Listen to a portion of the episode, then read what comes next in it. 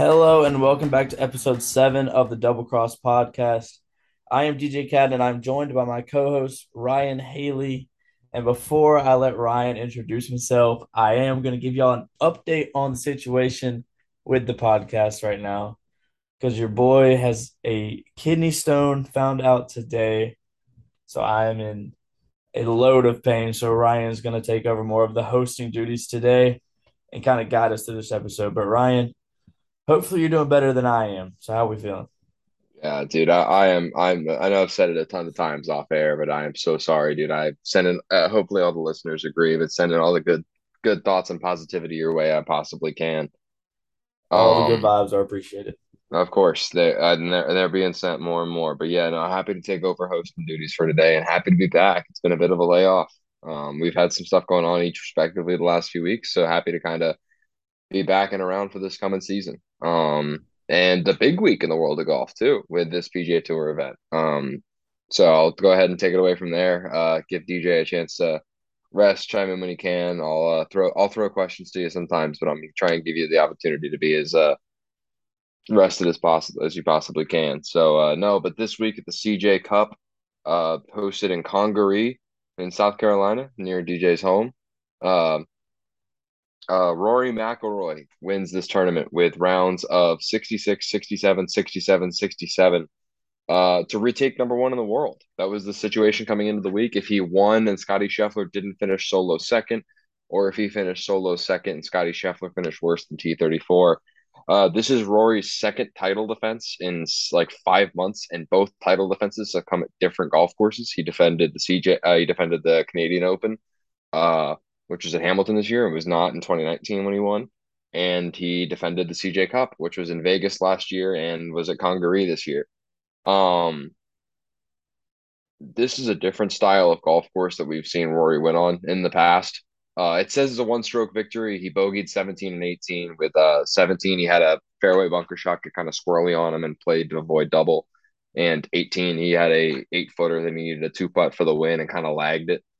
Um, so it's it was a more dominant win than it looks on paper. Um, but birdied 12, 14, 15, and 16 to pull away. Uh, he funny enough on a leaderboard with uh that with KH Lee, Jon Rahm, Aaron Wise on a leaderboard with names like that that have won PGA Tour events. Kurt Kitayama gave him a ton of trouble today. Just refused to go away. Uh, started the day one back of Rory, who had the solo lead over him and Rahm and KH Lee, all three of them tied for second. Uh, and Kitayama birdied two, six, nine, and 12 to t- take a share of the lead with Rory. Didn't make a bogey today, shot a 67 to finish solo second. Uh, he moves up to 10th in the FedEx Cup in the short season. Rory moves up to fifth with the victory. Uh, but yeah, Kurt Kitayama ties Rory with a birdie putt at 12. Rory's birdie putt right afterwards. He makes it as an answer pars 13, rattles off birdies at 14, 15, and 16 to distance himself from the field and get a stroke, uh, another chokehold on world number one. Um, speaking for myself, at least, DJ, this has kind of felt like a world ranking. It's been a long time coming. I know Scotty Scheffler had a absolutely biblical stretch from February through April, and he still had a really great season. He was absolutely the player of the year, second place at the U.S. Open, nearly put away the tour championship. Like Scotty Scheffler has been great, but Rory McIlroy has been on another level since the final round of Augusta. That expunged some kind of demon in his head, figured out something with his irons. Um, I I texting an, a friend of the podcast, Max Rigo, earlier today. Um, as for Rory's expectations in 2023, uh, it feels like this is. It feels like Rory's kind of reestablished himself as the premier player in the game. He was he was there in 2019 and early 2020 before COVID. Uh, he's kind of been that again since Augusta. He's been it more than he's not in his career. In in full honesty, um, I feel like we've reached like I feel like we've reached gun to your head major season in 2023. Yeah, I mean he's got like to win. He's got to win one, right? You you have to. And with it, this, it has one, it has to be the Masters. Oh yeah, it, that would be the sweetest. But like with and also with the courses you have coming up, LACC is long and wide open. Uh, Liverpool he's won at before. Um, like these are like those courses coming up. It's like you get your ticket or get out of line a little bit season for Rory right now. I mean, there's potential for like an ungodly type of run this year. Oh, 100%. And I mean, I we've both said I think we're both pro Rory. It's been pretty established on this podcast. We've both said we feel like he's one major away from kind of going on a run. Um but he is playing such a different level of golf right now than anyone else in the world. I mean, even since he won the Tour Championship, I don't think he's finished worse than fourth in five tournaments he's played, uh, including the DP World Tour. Um, so Rory is just playing such a like an insane level of golf. Um, looking at the performance table on Data Golf, uh, over. Hold on, let me find the exact. Uh, yeah, looking at the trending table on Data Golf, which he has been at the top of for like forever at this point, like basically since the Wells Fargo Championship. Um, Rory has finished T eighth, first, second, fourth, T fourth, and then a win today. Um, before this week, his trend index was 2.84 strokes gained per round before he won. Um, absurd. So, and keep in mind another crazy thing: his baseline is plus 2.5. Like his baseline in trending for data golf right now. He's been the number one player in data golf rankings for I believe since just before the US Open. Um, and his trending line is just going up and up and up and up and up. Um, his uh his true strokes gained, I believe, it reached 2.96 after the Tour Championship. It was back up to 2.88. Uh, his data golf index is 2.42. Uh, Jon Rahm is in second with 2.1. Uh, so for reference, uh, Rory's 0.32 gap over Jon Rahm and Scott and Patrick Cantlay, who are pretty much sharing second in the data golf ranking, is the same gap as Xander Schauffele, who's in fourth with 0.99, down to Sungjae Im at eighth. Wow. Is Rory's gap between him and Jon Rahm. That's how much better he's playing on paper than the rest of the planet right now. Um, in his his last 15 starts worldwide, which includes all four majors for those who mm-hmm. didn't know. Three wins, 12 top tens, 10 top fives, and one miscut. That's, I mean, it, yeah. in and of itself, that's a, a ridiculous run of event. And I think the craziest stat, A, the craziest thing about this, 2022 might be like the fourth best year of his career, which is insane. Um, yeah. It's like 2012, 2014, 2019, and 2022. Um, but Kyle Porter tweeted a while ago uh, with three wins and one miscut, this is probably going to be the eighth calendar year in which Rory McIlroy will end with at least as many wins as missed cuts. That's eight eight ridiculous. times since 2009. He's won as much or more than he's missed a cut. So, yeah, it it it feels like the like it feels a little reductive with how often this guy wins. Um, if he wins five times in 2023 and doesn't win a major, it's a disappointment. If he wins one time and it's the U.S. Open, it's a good year. That he's gotten to that point now where he's sustained this. I mean, he's Rory McIlroy, so it's never really felt like oh, it's he's just on a run. But he has sustained his play since Augusta long enough where I can feel like Rory's just risen his floor again. Yeah, which has always been his greatest strength among the best players in the world is his floor is just so ridiculously high that he can go on runs of like if he's even playing okay, he'll just rattle off top tens. Yeah. Um and so yeah, I mean, I feel like we're kind of talking in circles at this point. I feel like he's the the bar for 2023 is picking off a major. Um it has to be. At the bare minimum, it has to yeah. be picking off a major. For the week for the week this week at Congaree, he gained 1.26 strokes off the tee 1.13 strokes per round with his irons. Uh, gained half a stroke around the green, 0.78 strokes putting. Uh, he gained 2.3 strokes around the green on Sunday. Uh, he was consistently gaining a stroke, like 1.7 strokes. He didn't drive the ball super well today, but he was consistently gaining like one and three quarter strokes around off the tee before the today. Um, yeah, I mean, I don't know. He it it's it's, it's ridiculous that like the world ranking situation can be like, oh, if this guy wins this tournament, and it feels so natural that he just did. Yeah. Like that's the point that we've kind of reached of like, yeah, well, like if or when Rory wins the CJ Cup, he'll be world number one again. Um, and he got pretty emotional in that post game interview, in that uh, post round interview, uh, talking about what returning to world number one meant to him. He talked about how hard he'd worked and how much it meant. Um, I love the jab earlier in the week, the 332 weeks at number one. So good. Um, dude, the the Greg Norman Twitter bots every time someone tweets about like Rory's weeks at number one. Oh, just, I know. It, I, it's my hilarious. my favorite image is that they're all Greg Norman, and he has like 80 Twitter accounts on his phone. He's just like signing in and out of all of them. Um, but yeah, uh, going down the leaderboard a little bit at CJ Cup, unless there's any more, I feel like we're both kind of repeating the same praises of Rory. I don't want to brush too, by it too quickly because he also has won 23 times. Uh, that's one last thing I want to touch on. Then I'm done. Uh, Rory McIlroy, this is his 23rd PGA Tour win. I believe it's also his fifth in like 15 months or something stupid. Um, but it's his 23rd PGA Tour win.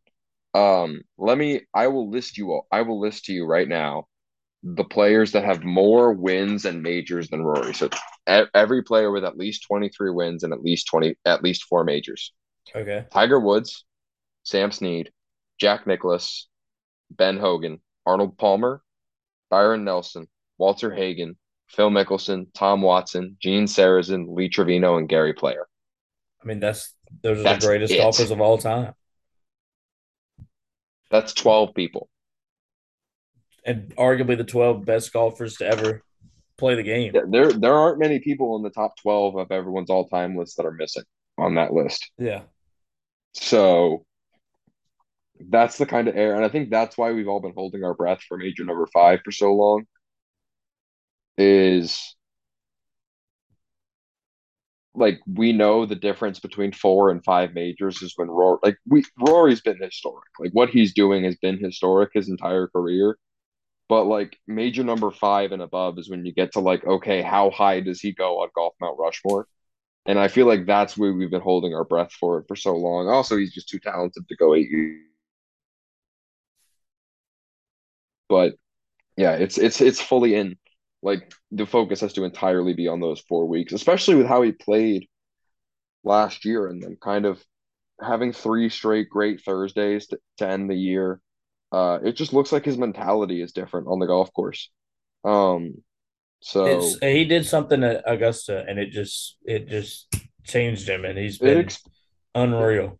I think I truly do think, and there's never a way to prove this, and this gets to the point of being subjective about analysis, which I don't really love. I like trying to use numbers and quantify things more, but I truly do think that there was a part of him that treated major golf like this processional, that like it had to be playing strategically, like trying to make pars, trying not to lose, trying to play smart. And that Sunday at Augusta reminded him that he can play the way he plays even when it's a big tournament. Like mm-hmm. he can be aggressive and try and go get a tournament rather than let it come to him and let it happen around him. And I really think there was something in the way he approached that Thursday that just worked for him. That he he was so much more aggressive on Thursdays. He was so much more engaged. He looked like previous years he just passed up And even at Augusta, when it didn't really work, like he was two ugly, ugly three putts away from like an opening round 71 when not many people broke par at Augusta. Mm. So like even then, like it didn't get the results because the putter didn't cooperate. But last year in majors, there was something he did differently and something that clicked starting in that final round that just worked. And ever since then, uh, he was T2 after uh, 18 holes at the US Open. Uh, he led the PGA Championship after 18 holes. I think he was third at the Open after 18 holes. Um, that was his big knock for a long time. And so 2022, winning the FedEx Cup again, contending in, contending in all four majors, getting the 18 hole slide out of the way, getting back to world number one, like everything is in place right now. And so it just kind of it feels like I know the DJ Piehowski of the No Laying Up podcast said it feels like we're living in the Rory verse after the first round of the US Open. I think 2023 yeah. has the potential to become that kind of feeling a little bit. Um, yeah. It's his world and we're all living in it. So oh, I, feel, I feel like we're almost already there. Just think of the year he's had, become the mm-hmm. voice of the PGA Tour. I mean, he is the face of the PGA Tour right now. Oh, absolutely. He, it is three wins, tour championship, top eight in all the majors, I believe. It's just.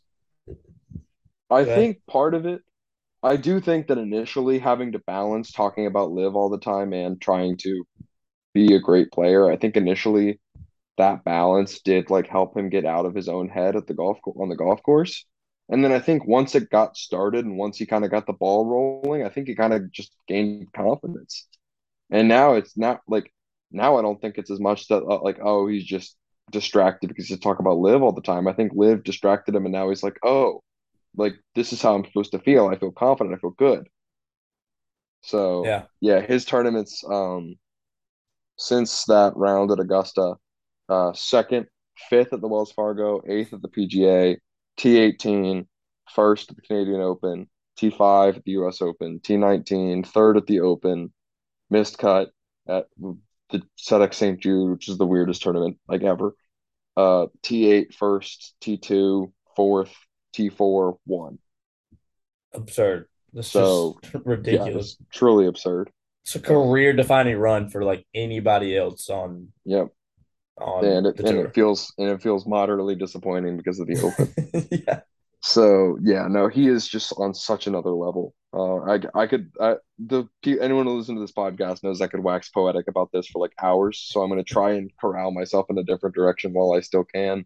DJ, any more final thoughts on Rory and his, his the year coming up he might have and the year he's had? Um, just that we're gonna be talking about a lot of Rory wins this year. I am right there with you. That is a sentence that I am very very happy to agree I'm on. Ready, I'm ready to look down the leaderboard a little bit though, because because yeah. quietly, quietly, it was a really really good leaderboard. It was a great leaderboard. There were some guys who kind of came on a little late. Tommy Fleetwood kind of backdoor to top five. Um, Tommy Fleetwood kind of backdoor to top five, 66, 66, 65 in his final three rounds. Um, Jon Rahm weirdly felt like he played terrible and finished T4. Like it felt like he was mad every time I watched him. And I know like he shot 62 on Friday. That was nine of his 14 strokes under par. Um, but it did not feel like Jon Rahm played good golf, and he really had a chance to win realistically until he missed that par putt on 14. Yeah.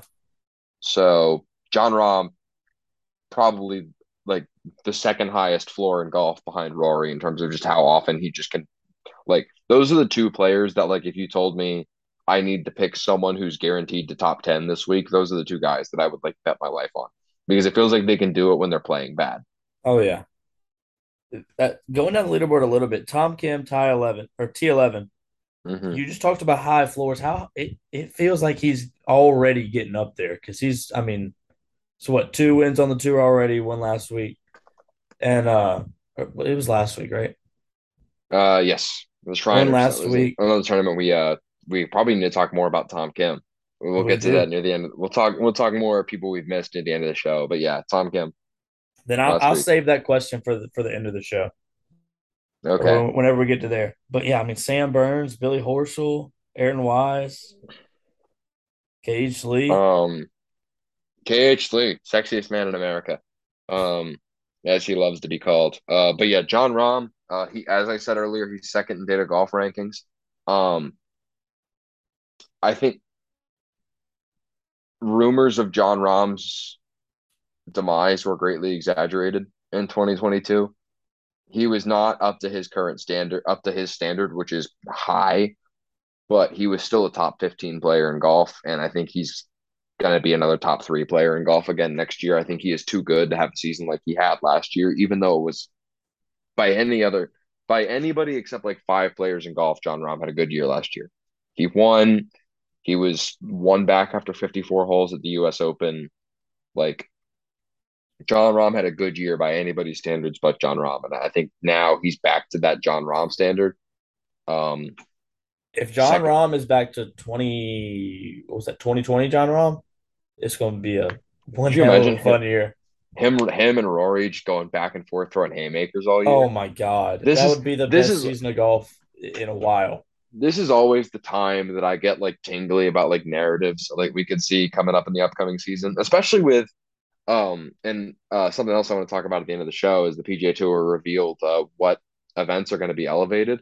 but especially with the schedule, knowing that the top players in the world are going to be at the same tournaments more often. Um, yes. yeah, like that, like having a year where we could have potentially a rivalry between two guys would be epic. Oh my God. Um, That would be the best rivalry to happen in golf oh yeah, oh yeah, while. oh yeah. I mean, And it's European it's not even European really a fans would lose it. rivalry because they're both No, great guys, but great dudes, but it'd be so fun. But yeah, an on-course rivalry, that'd be sick. it'd be so sick. Uh, but yeah, you uh, you comment on Tom Kim.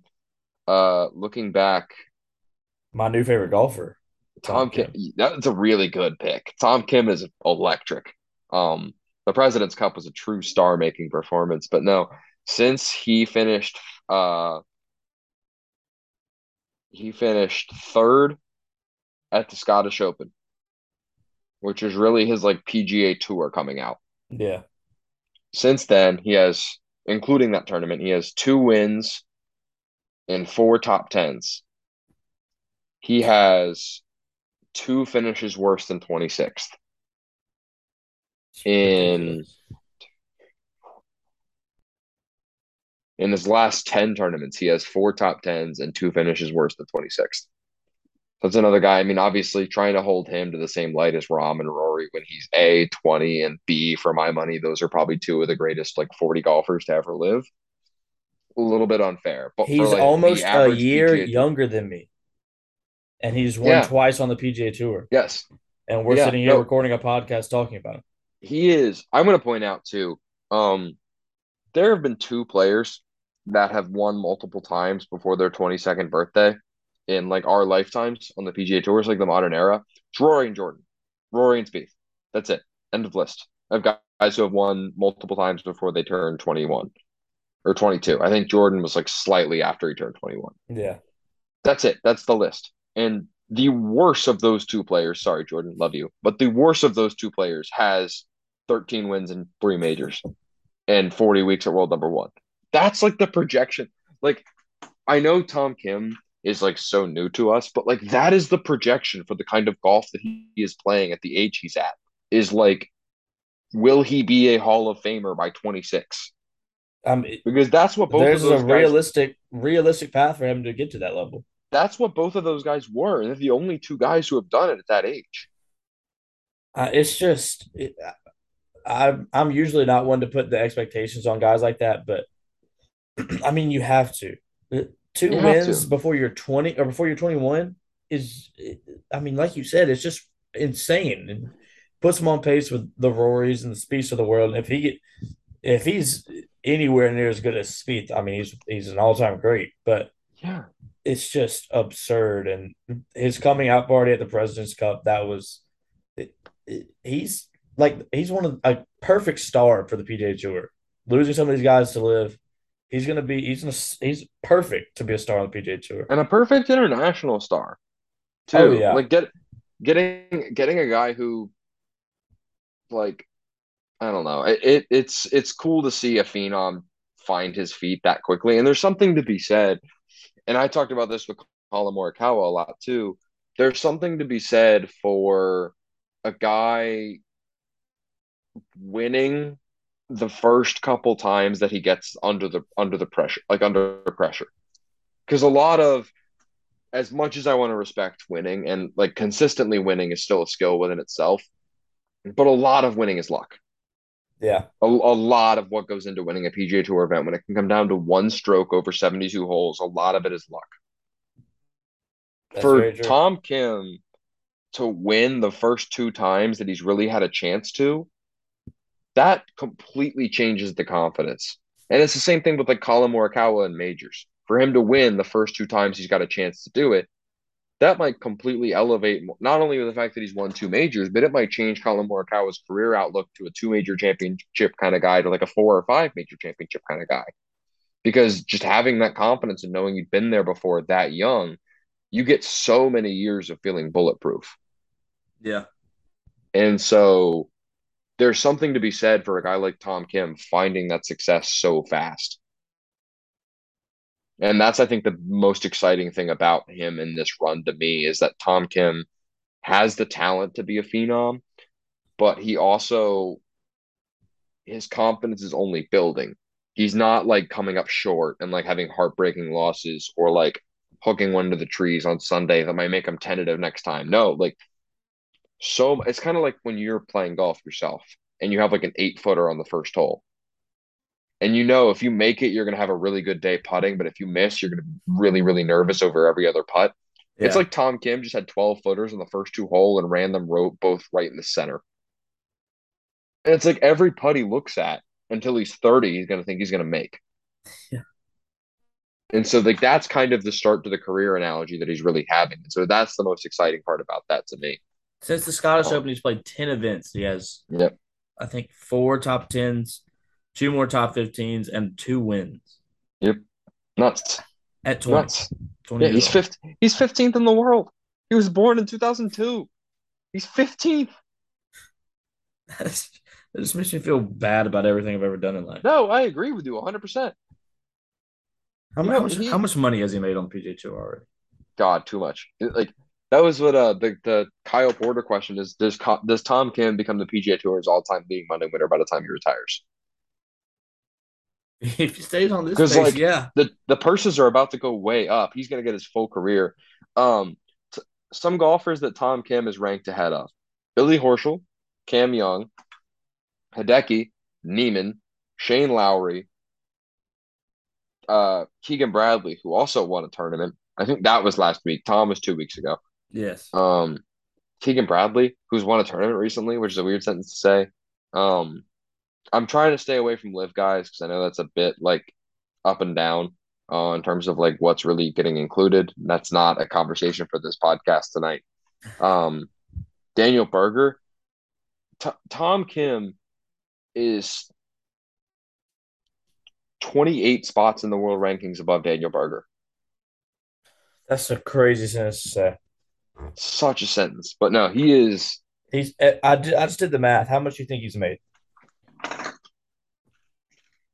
How much I think he's made? Seven million. Not yeah. He's at four point six. Okay. But Oh, he's gonna get. up- He's gonna be up there soon. Oh, he will. He might win his next start, for all we know. Facts. That's true. That's true. Is there anybody else you want to talk about down the leaderboard? Um, I mean, it was just a re- it was a really good leaderboard all around. it was a star-studded leaderboard. There are a lot of guys in the range of like.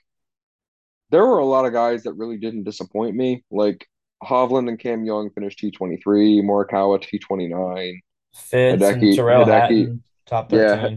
Hideki and Rickie Fowler T34. We'll get to Rickie later. JT T40, Scotty Scheffler T45. Like this is a really good field. These are a lot of weeks. Like there's nobody that I really want to be like, do we have to talk about this person? Yeah, true. Hmm. Sahith Theegala T67. First round 79 was just a tough scene. Um, but we, we move forward. Um, but yeah, no, I uh that's all I have for the CJ Cup. Do you have anything else? Anyone you want to talk? Anyone you want to touch on? Just that Congaree is a great golf course. We need more Congaree. tournaments there. Hungary is sick. It's so I love cool. Congaree. I got to go So to the cool. uh when they had the Palmetto Open when they canceled the RBC, the Canadian, a couple years ago. Mhm. We went out there on Saturday, I think, and it's it's such a fun course. It is so it's a difficult walk, but it is such a fun course to watch people play golf. That was my main takeaway of watching the coverage today. Is Congaree is so cool. Like Oh, we it's need amazing. um, they played uh, what is it, the Bermuda Championship when Garrett Higgo won? Yeah, that's when they canceled the Canadian because of COVID. Yeah, that was Congaree, right? Uh-huh. Yeah, this is such a cool course. I mean, it it gives me Pinehurst vibes, Yeah, But, I can see like, it. a little more linksy. Yeah. Um, The just with sand the in every aspect sand. is so cool. It's cool to see. It's just cool to see guys strategize their way around it. Like Rory's a great bunker player, so he was just firing right at bunkers because he wasn't really afraid of them. Yeah. And then other and like also the way the land is like undulated and the way that curves and slopes and letting guys kind of be creative with that and play away from pins, hoping that the ball would move around and roll. Congaree is just like Congaree is the kind of course that I want to see the PGA Tour play more often. Me, A, a course that makes players like think their way around and take different approaches, and it doesn't just try and make them all hit it long and straight. Yeah. And there's like I, I don't remember what hole it was. We followed Brock Everett a couple years ago when we went and uh there were some holes that it's just you either go for it and you make it and it's a great shot, you go for it and it it's like it's a high risk, high reward, and there's just so many holes like that on that course, and it's just so fun to watch any any professional golfer play that course. For sure. No, it's it's just so cool. Big fan. Um, but yeah, if that's is that all we got for the CJ Cup? Are we I hit the mute button like two seconds too late. Crap. Oh, good. Um, on that note, is there anything else on the CJ Cup that we'd like to touch on? Any more names, or uh, are we good to move forward? I feel like there are a lot of people in here. We're going to have a lot more opportunity to talk about this off season and this I upcoming year. Good. I think we're good. Uh, if that's the case, let's jump over to CJ's home country, Korea, the Republic of Korea, South Korea, and see Lydia Ko won a tournament today. What a week. 68, what 68, week. 66, 65. Oh God. I mean, she uh I believe she shared the 54 hole lead with Andrea Lee, right? Um Yes. Yes. Yes, she did. Who went 66 66 to start, which is absurd.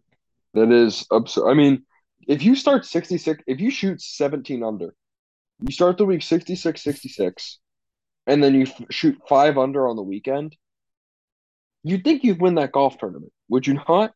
More times than not, you are. You like she won the non Lydia Ko division.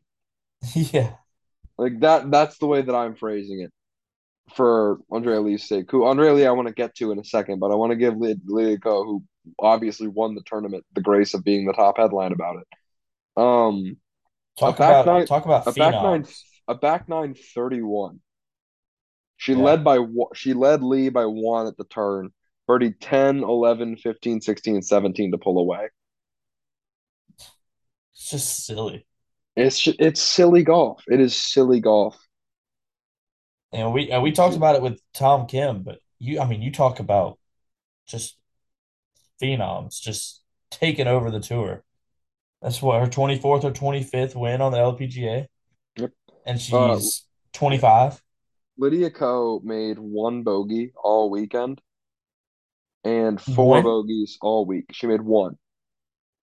Jesus. Mm-hmm. And she insane. was and she was 13 under for the weekend. She made 14 birdies and one bogey in her last 36 holes of golf.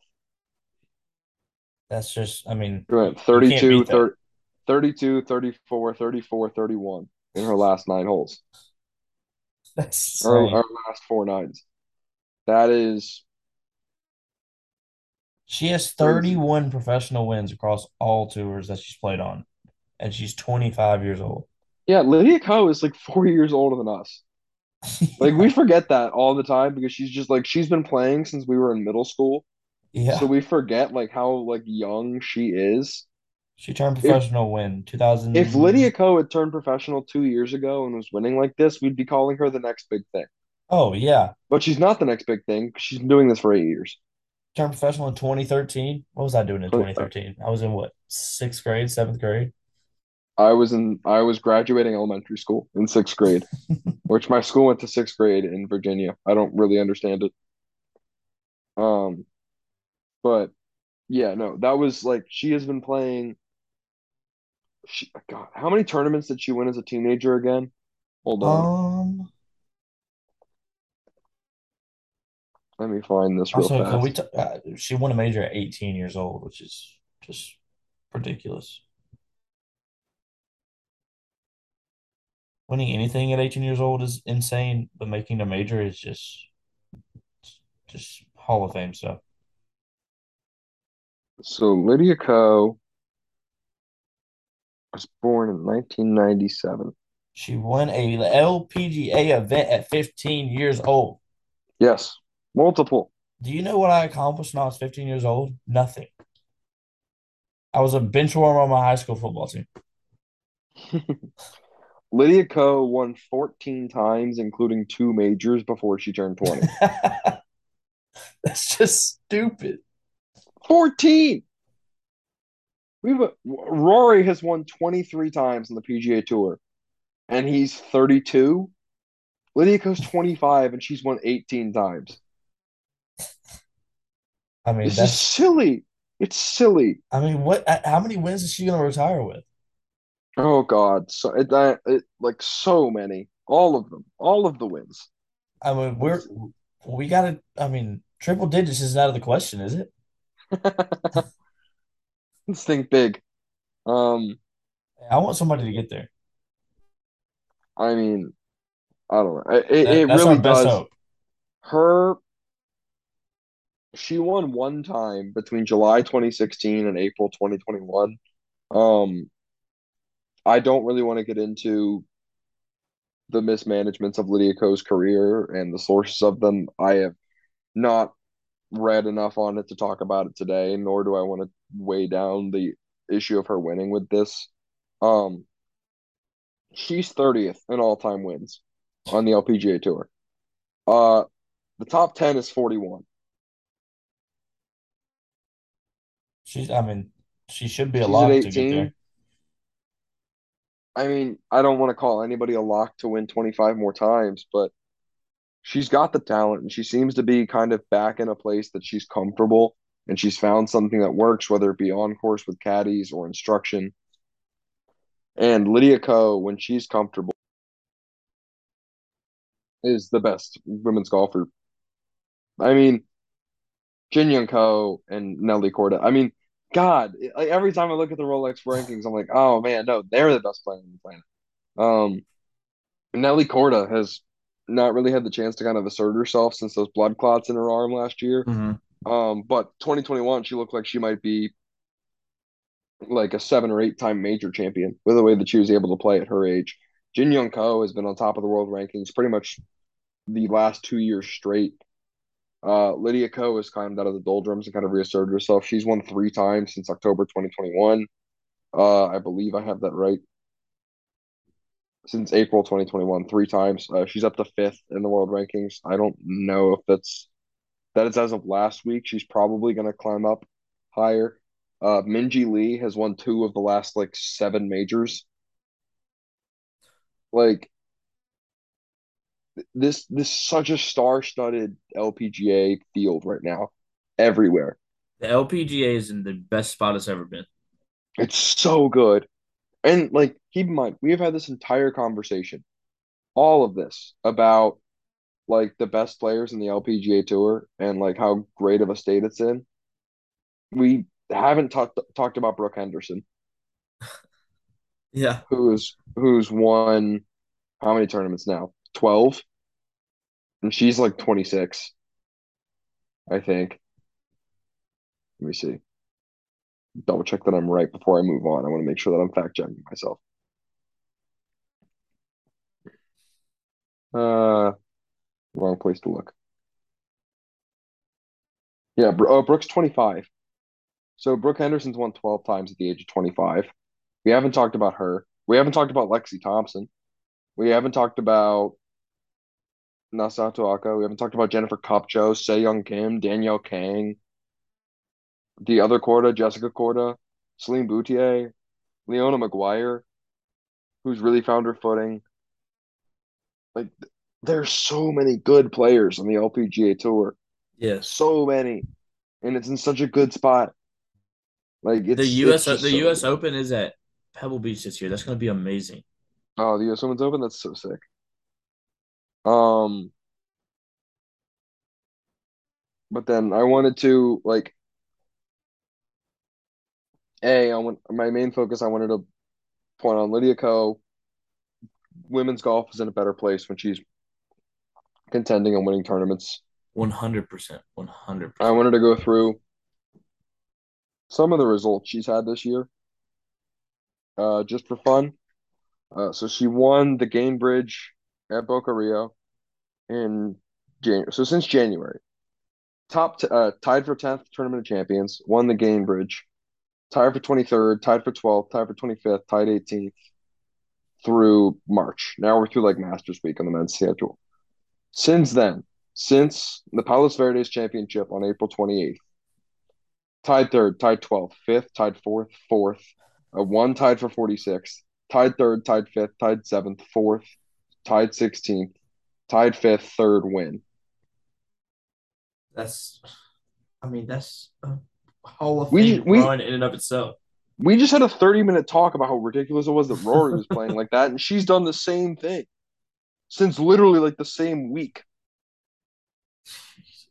That's just, I mean, That is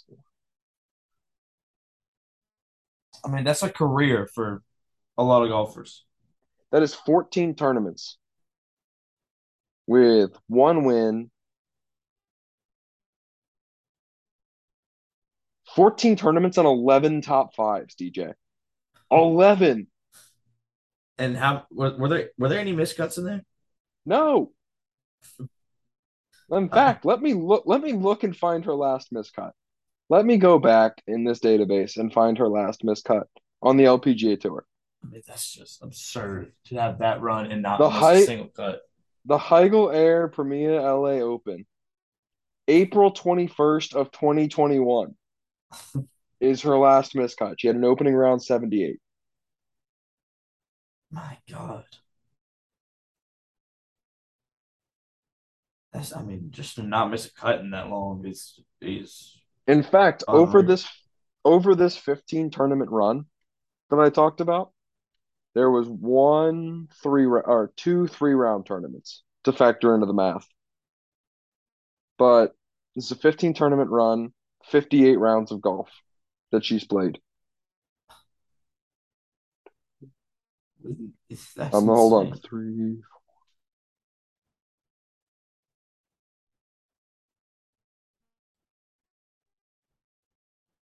Five over par rounds in her last 58, and two of them were the weekend at the KPMG when it was like plus three that won.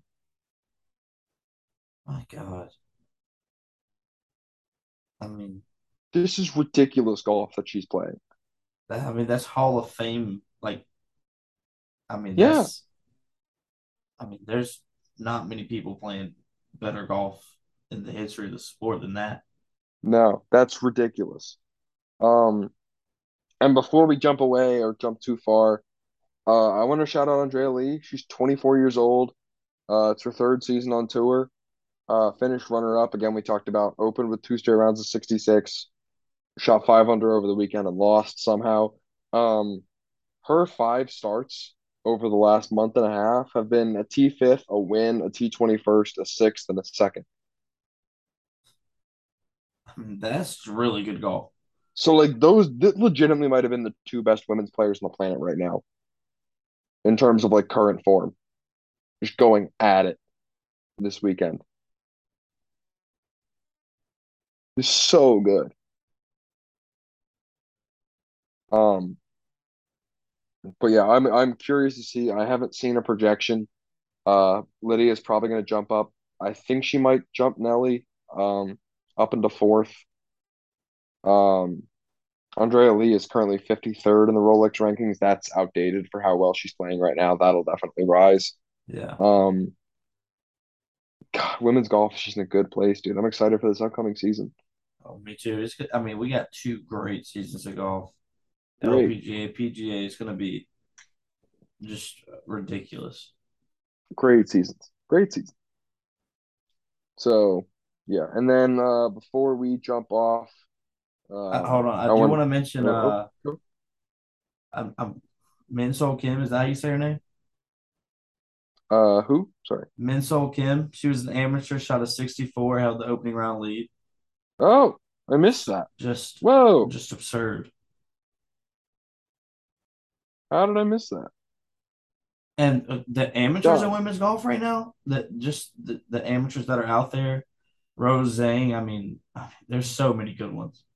You could like if you looked me in the eye and told me Rose Zhang was the best women's player in the in the world, I probably wouldn't like I wouldn't argue. I mean, Like you could legitimately tell me that she would she could have won an LPGA event by now if she turned pro already. Um That Stanford women's golf team is ridiculous. So good. Um, but yeah, we've had this entire conversation. We haven't even gone in depth on Jin Young Ko, who's like been the best player on the planet for forever. Um, and she had to withdraw this week after a really tough, uh, really tough opening. She started 80, 79 and withdrew. Um, she's finished T71st cut, cut, withdraw in her last four starts. Uh, this was her first start in two months. Um, I don't know what's going on. This seems to smell a little fishy. Um, but I hope that she can return to form soon. Let me do a quick Google search and make sure that I am not missing something big. Uh, well, I, I do want to correct myself. Miss Kim actually was not the uh, 18 hole leader. She was one back of the lead. Oh, okay. oh God, I'm gonna butcher this name. Atthaya Thitikul. Thitikul. It's, it's oh, she's second. She's second in the world right now from Thailand. Yes. Yes. Yeah, she's second in the. Like opening round sixty three. Sheesh. And I mean, there were four. That's right. Okay. There were four golfers this week that shot all four rounds in the 60s. And Andrea Lee was one stroke away from doing that. That's right. I forgive the ignorance a little bit. I, it's been months since the headline. Jin Young Ko, uh, this was her first return in two months after a hurt left wrist. She'd been uh, on the sidelines for uh, 80 79, very clearly needs more time. Uh, I hope she recovers and gets back into form soon because she's also a really, really incredible player. And uh, women's golf is just better where the more incredible players are going. So, as of that, that is where the Rolex, the incumbent Rolex number one stands. Um, but that is the state of women's golf. Is that Lydia Ko is seems to be trending towards Lydia Ko. We know Jin Young Ko seems to need a little more time for her wrist. Um, Andrea Lee is playing incredible golf. The amateur golf amateurs in an incredible state. LPGA is in a really good place. It is, and it's only going to get better. It's only going to get better. Only it's going to get so much better. And the youth of all the talent. I mean, even Jin Young Ko is 27. Yeah. The youth of all the talent is crazy. So, like every every single star is like under the age of 30. Yeah. For oh yeah, for sure. So, yeah, I'm excited to see the state of the LPGA going forward. Um, it's just it's just a good tour. It's a good tour. It's a great tour. More people need to watch, and I'm I sure agree. we're not the we're not the only people banging that drum in the world of golf. But I'm going to continue to be one of the people slapping a hand on the beat. Oh, we need to. We have to. I have to. Um, before we get going and wrap this up podcast episode up, it's been a couple weeks since we recorded. I want to go through some of the stories in the world of golf. Uh, obviously, Lydia Ko and Andrea Lee were the two on the LPGA tour. I feel like we've kind of circled our wagons on those a little bit. Um, but Rickie Fowler is playing good golf. Yes, he is. Yeah, and I I need your commentary on this. Rickie Fowler, are do you have hope? Do you feel it? I know I we seemed a little pess. I know we seemed pessimistic on him preseason. Where are you now on Rickie Fowler? Oh, I have way too much hope. Way too much. The Butch Harmon effect. I mean, come on. He looks. I mean, outside of this week, he didn't look amazing. He had a, a really rough Thursday. I don't remember. I don't know what he ended up shooting, but it, I know it was a really rough round on Thursday. But I mean, Rickie has looked just like a completely different guy this year. I mean, he had the the flash in the pan last year at uh at the CJ Cup, but I think it was CJ Cup. He got a solo third, but I mean, let me let me pull up what he's done this year. But and he's yeah, I have it, I have it right here. He finished T six at the Fortinet, uh, 67, 72, 69, 69. Uh, T2 at the Zozo, I believe he had the 54 hole lead before Keegan Bradley ran him down. Um, with uh, 67, 63, 66 to start, a closing 70. Um, and then the T34 this week, he did miss the cut at the Shriners, but he missed the cut going 70 70. So, like, that's yeah. just a low scoring tournament. Um, he has two rounds, three rounds higher than 70 this season. And in if you told me that last year, that I mean, 14 that's he's a played. great spot for him to be. Of He's course. just, he's just it feels like he's minimizing the mistakes more this year than he, he was last year. Because it just felt like last year, if he made a mistake, I mean, he was I mean, he was done. And it- Dude, he's not he's not even putting well. I know. He's 100 and- he's 150th in strokes gained putting. I know. He's gaining nearly three quarters of a stroke approach the green. Yeah. His iron play has been insane. And I know it's a small sample size, but his iron play has been ridiculously good. And I know we, we talked we've talked about it on one episode before, a couple episodes, I think. He always got lumped in that group with the Spieths, the JTs, all of them. And obviously he he wasn't what those guys are, but I mean this guy this is a guy that can be a top 50 golfer like I mean just that's at, at his at his peak that's what he can be is just a consistent top 30, top 40 golfer that can pick off a couple wins. Hopefully can start contending against some majors again because I mean that was when it, it used to be or Rickie pulled up at a major and it was just bam automatic just felt like top 10 but if we can get back to even half of what that Rickie was I'll be a very happy Rickie Fowler fan Absolutely. I mean, it, again, we've said this phrase ad nauseum about a bunch of people so far today. But golf's in a better place when he's playing well. it is I mean he is one of the it, he's not the the biggest brand anymore just because of the other guys but I mean this is a guy that used to be the draw for kids to get into golf and it- golf's a much better place when he's uh, uh, uh, good and and still one of those biggest brands. Oh, hold on, I was about to. What is he in the world right now? Why is it not on the PGA website? I know. I was gonna say I was. I had his foul. I had his uh profile pulled up in front of me, and it wasn't there. 102. Is that That's that is crazy. that is updated after Congaree. So I mean, this is a, this is a guy that he's gonna if, if he keeps playing like this, top 25, top 30, top 40 golfer is, is what he is. If I had to set an over under for you of 40 and a half of what his world ranking is going to be by the like this time next year, 12 months Hmm. from now, is it higher or lower than 40 and a half? Is he in the top 40? I might be I might be drinking the Kool Aid a little much here, but I'm I'm gonna take under that, he will be inside the top 40. I'll be I'll, I'll go against you. I'll take the over. I think he's going to get close. I think he's going to be closer to 40 than 100 like like uh, compared to now. Um but If we can just start getting getting Rickie back in majors, I mean that would just be amazing. Didn't play the Masters last year. I, he didn't. I think he was like first alternate for the U.S. Open, if I'm not mistaken. I think I think he was missed the first alternate left out. Yeah. I'm it, Rickie's so fun at majors. He- the year I don't remember what year it was, but he finished top five in every single major was I mean 2014. absurd. Absurd. 14. He finished T8 at the Phil PGA. Did he really? Yeah, That was a, just a weird tournament. That was a weird week. He shot a second round 76, but other than that, he basically played as well as Phil did. I mean, he has he has a T two in three, a T two or a solo second in three of the majors, and then a, a second or a third at the PGA Championship.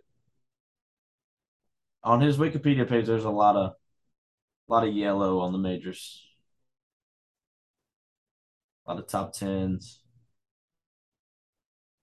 I would It's ah. been, it's been a while, but it'd be good to see Rickie kind of come back to the, being that guy. that 2018 Masters. I wanted him to win that thing so bad. Was on 18 when Patty Reed made the putt. Oh man, that I know you weren't there, but Patrick Reed had a lag putt on 17 that hit the stick and stopped shorter than it would have been. That thing would have run off the front of the green.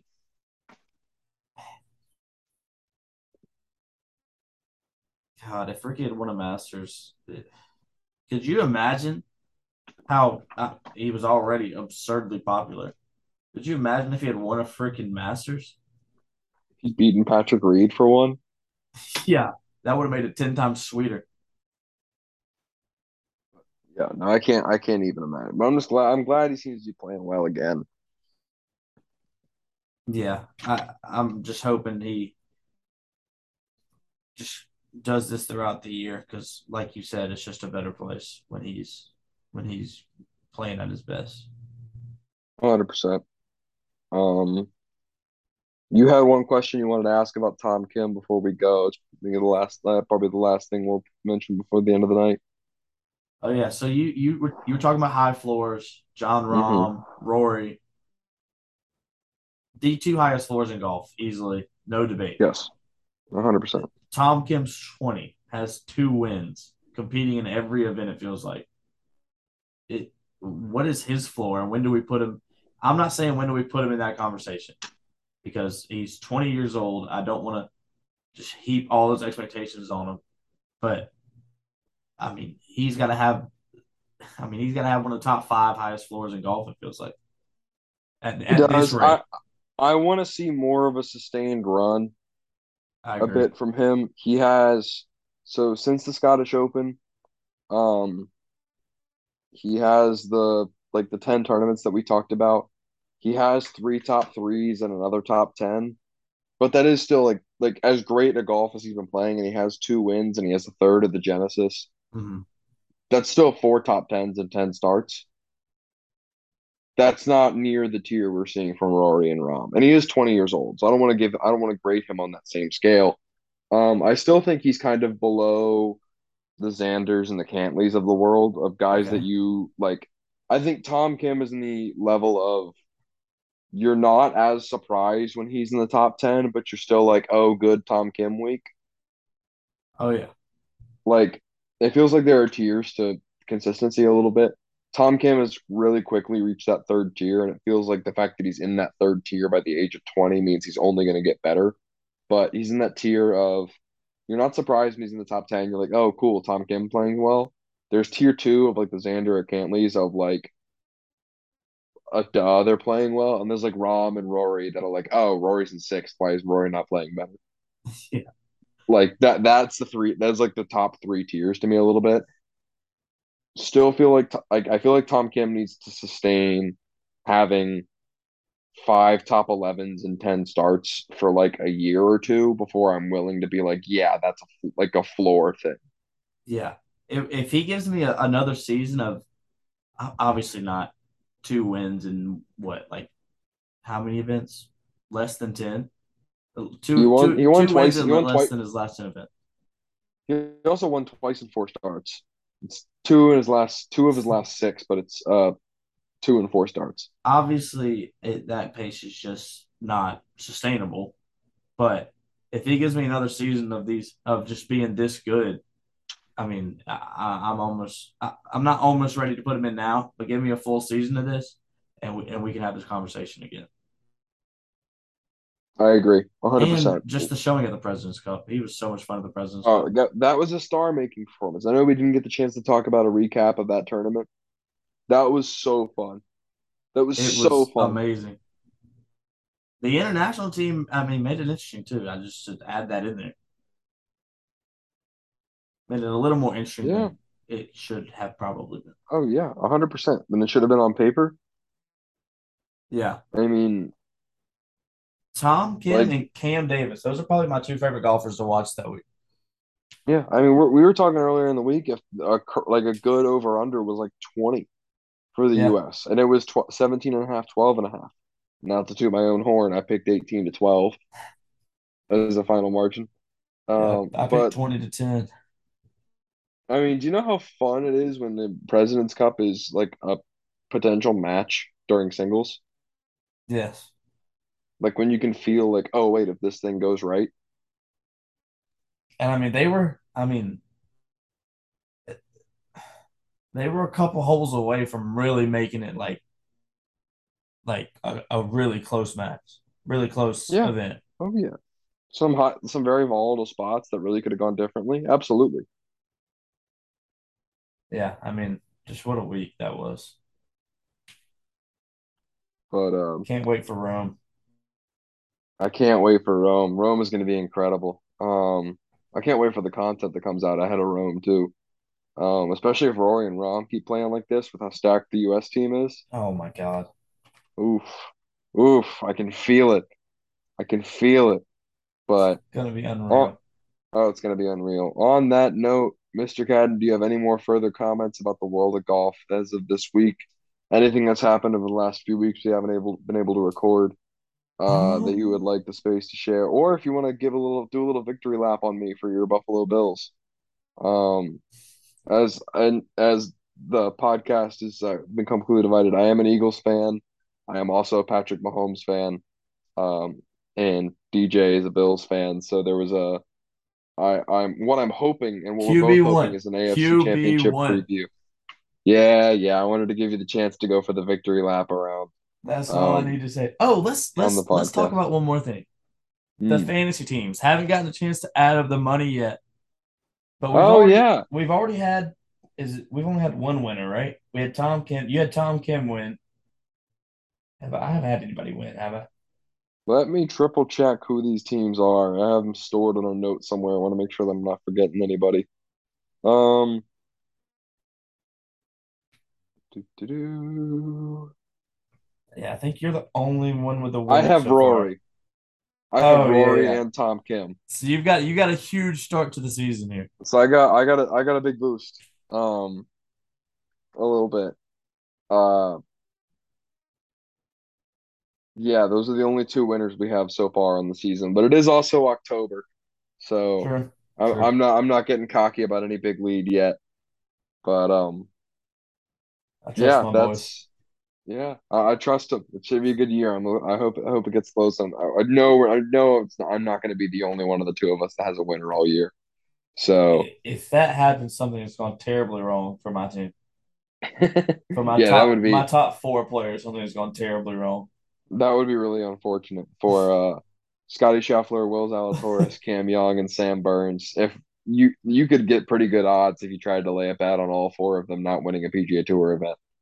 Yeah. So, yeah, I I think I think you're going to be in a good spot. Um. But yeah, that's all I have for today. DJ, if you have anything else before we sign off, other than your QB Wondom, QB um, one. I hope this freaking stone passes in the most painless way possible. yeah, if we're all, we're all, Yeah, I know everyone at home too, but I myself included are rooting for a as quick and as painless a recovery as possible. I hope this thing clears up as soon as possible for you, dude. Uh, I hope you're up and at him as fast as you can be. Me too. I appreciate that because man, this is brutal. Yeah, no, I'm, I feel for you, dude. I'm sorry, but uh, on that note, everyone here wishing wishing DJ well in his recovery. I have been Ryan. He has been DJ, and this has been another episode of the Double Cross Podcast. Thank you all for listening, and thank you for sticking around this long. Have a great rest of your day. See y'all next week.